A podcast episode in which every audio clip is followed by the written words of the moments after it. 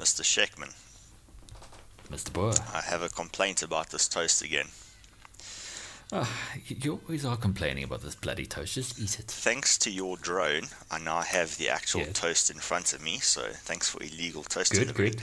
However, I have That a, took enough I- planning. I'm trying to figure it out.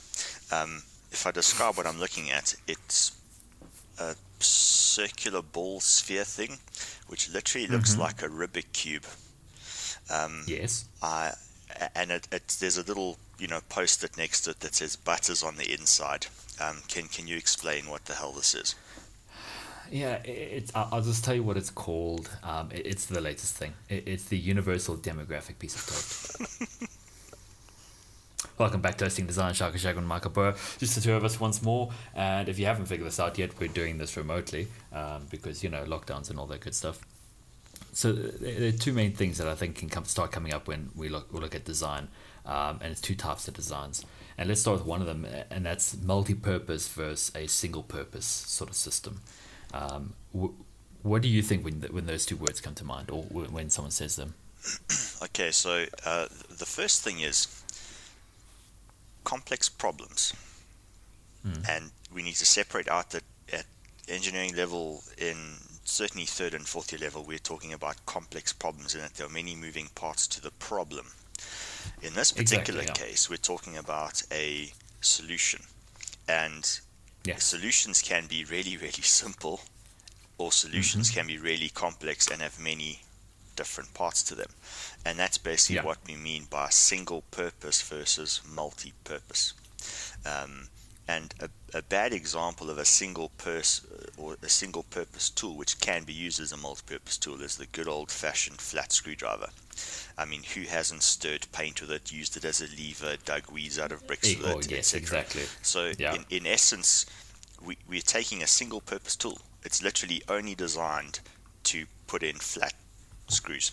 That's literally what it was Eh, yeah, designed for. exactly, yeah. Um, everything Mm. about it the handle, the shank, the, the, the tang, the little slot bit at the front. However, humans being users of tools, we generally try and turn single purpose things into multi purpose things. I mean, who would have thought the Mm. most edible thing on earth is the little blue cap of a big pen? Yeah, and I've lost countless pens to that specific issue. So a, a multi-purpose tool would be something where it was specifically designed for a bunch of different tasks, and it would probably achieve them all equally well. You know, um, the, the the flat screwdriver doesn't stir paint very well because it scrapes the tin, and you get the paint from the tin and the paint. Um, Yeah. It scrapes the protective rust coating off the paint cans, and the paint can starts to rust.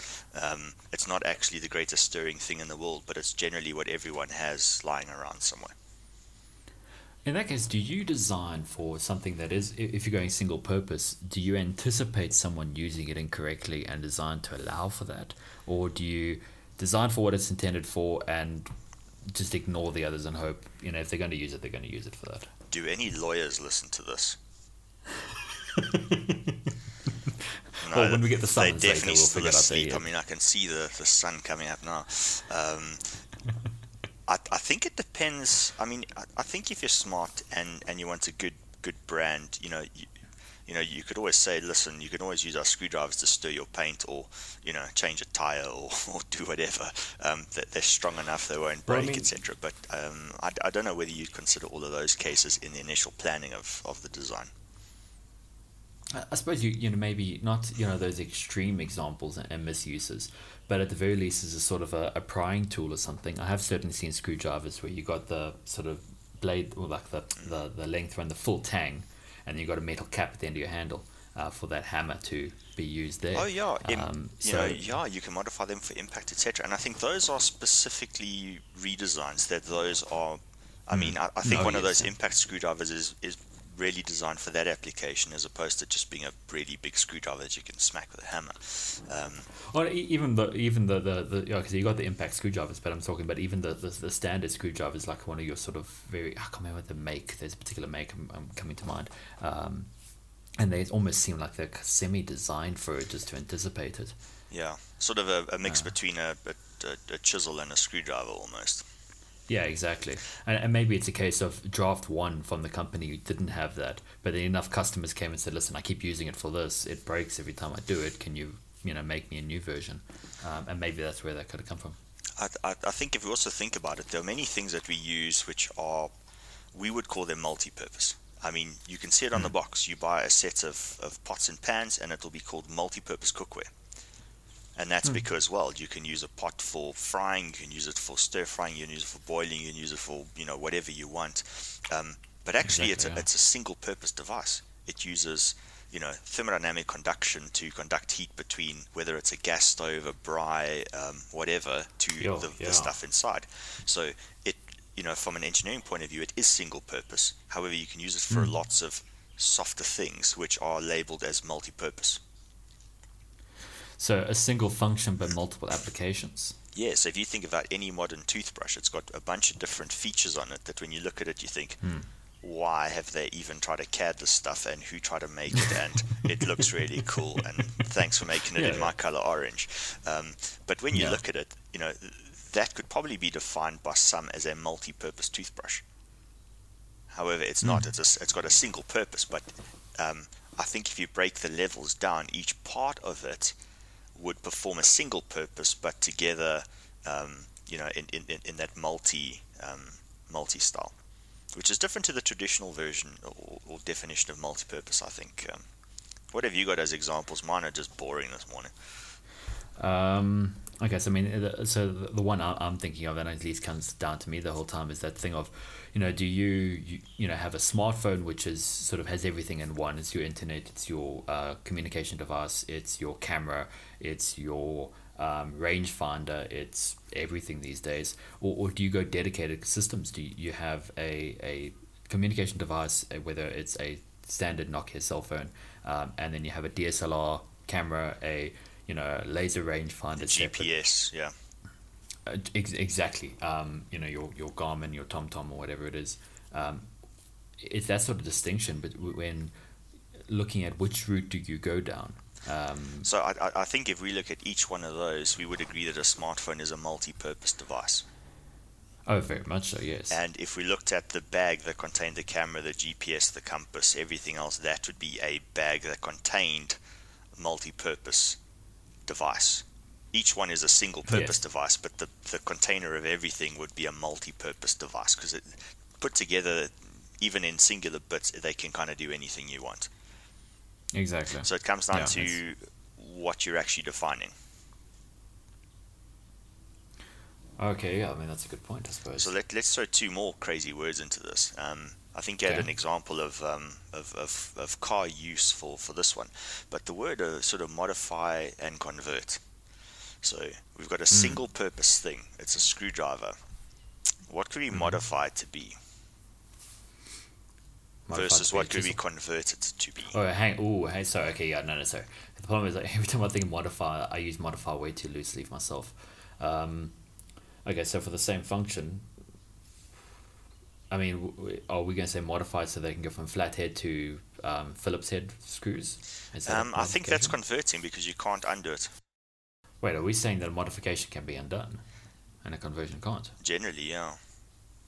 Is it okay? I hadn't Yeah. actually kind of considered. I mean, you, you, you can also undo it. I mean, I always use the example of the poor old Yeah. donkey that once the donkey's in salami, you ain't gonna pull out a magic wand and turn that thing back into a Eeyore or anything.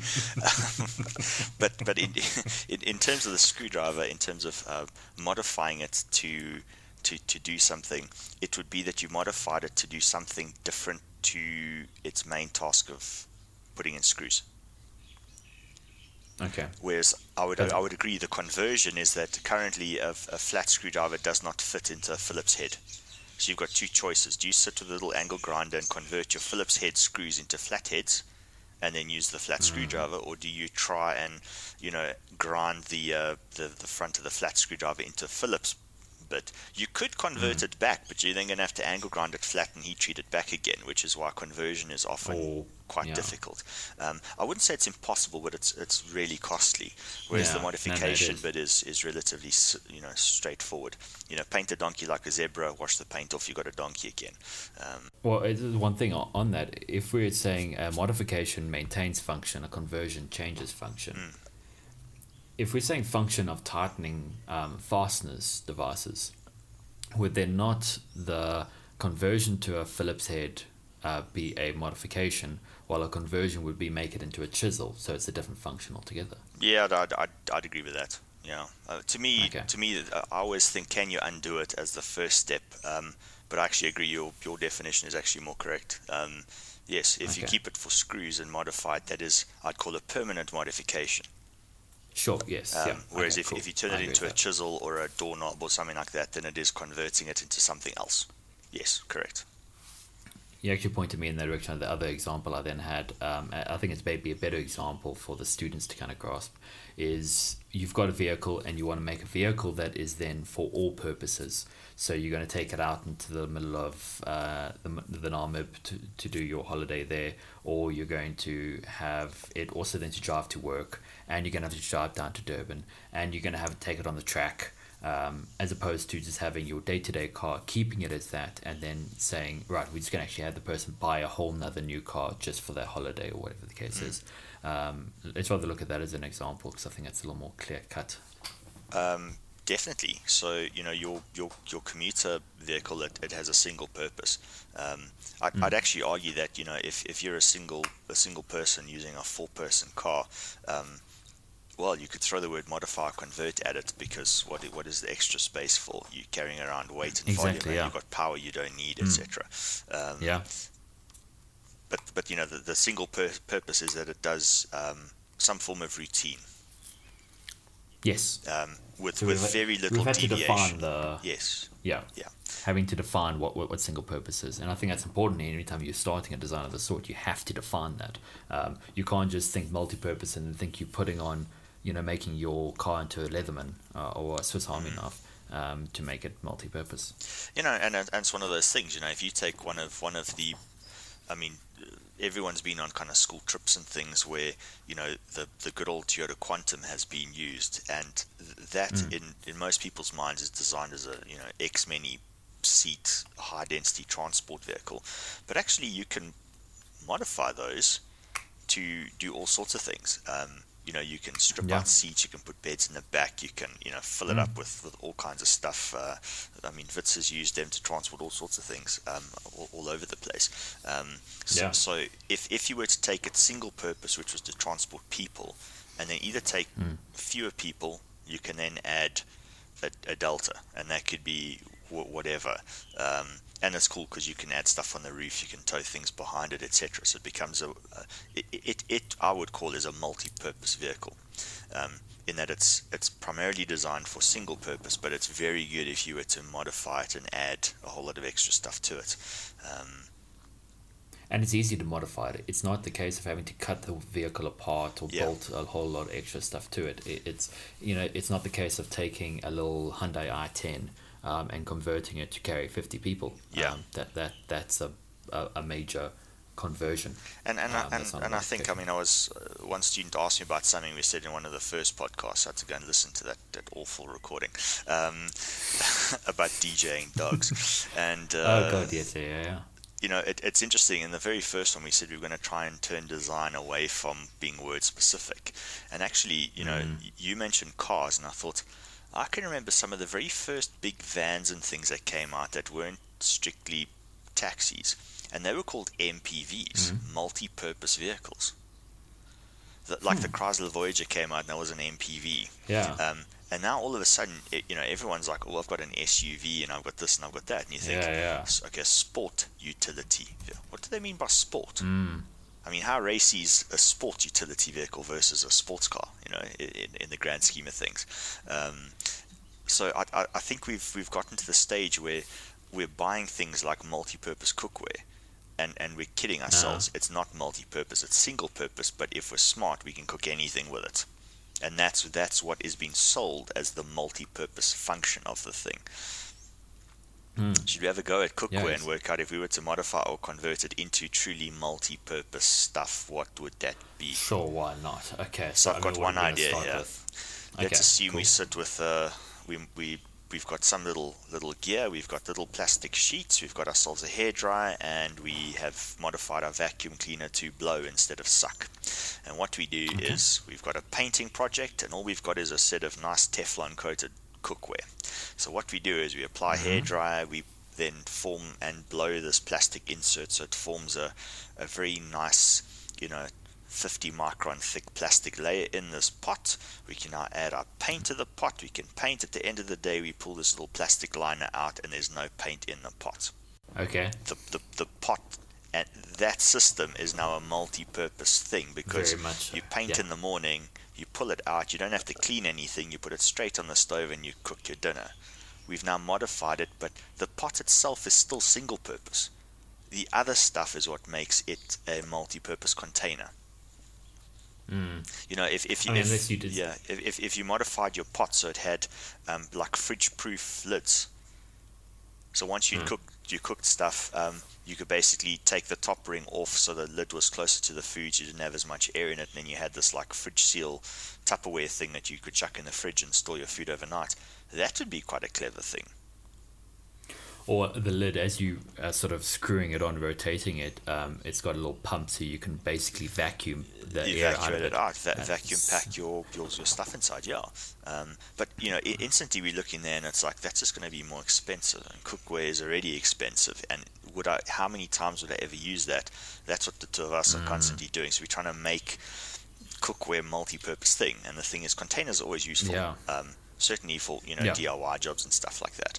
Um, but yeah, I mean, a, a frying pan's not stylish enough that you're gonna, you know, walk around with that and have your tablet mounted to the back of it, so you can, you know, have this cool frying pan on your lap with a tablet on the back, and then go and chuck it on the stove, and you know,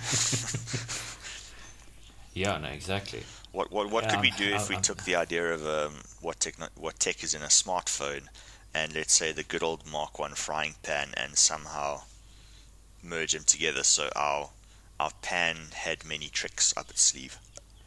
Well, I mean, uh, the, first thing that comes to mind would be a um, spirit level type thing. Um, you know, you want it so that when you crack that egg into your frying pan, it doesn't just slop all the way to the side of the pan, so it's perfectly level. Um, I mean, if it's not level, you're gonna have to hold it there, so maybe something it then auto levels itself, I guess, um, potentially. Um, temperature measurement, so you know what temperature your pan's at. And and there are two temperatures there. There can be the IR detect the food temperature. You know, the perfect Oh, yeah. steak is actually a function of the temperature of the top of the steak versus what the bottom is. But the bottom's got to be at the right temperature as well. Um, so you could you could Okay. have the eye the infrared the, the thermal infrared function plus the actual contact temperature with the stove. Um, you could chuck in energy management into the thing. You could throw in burning alerts.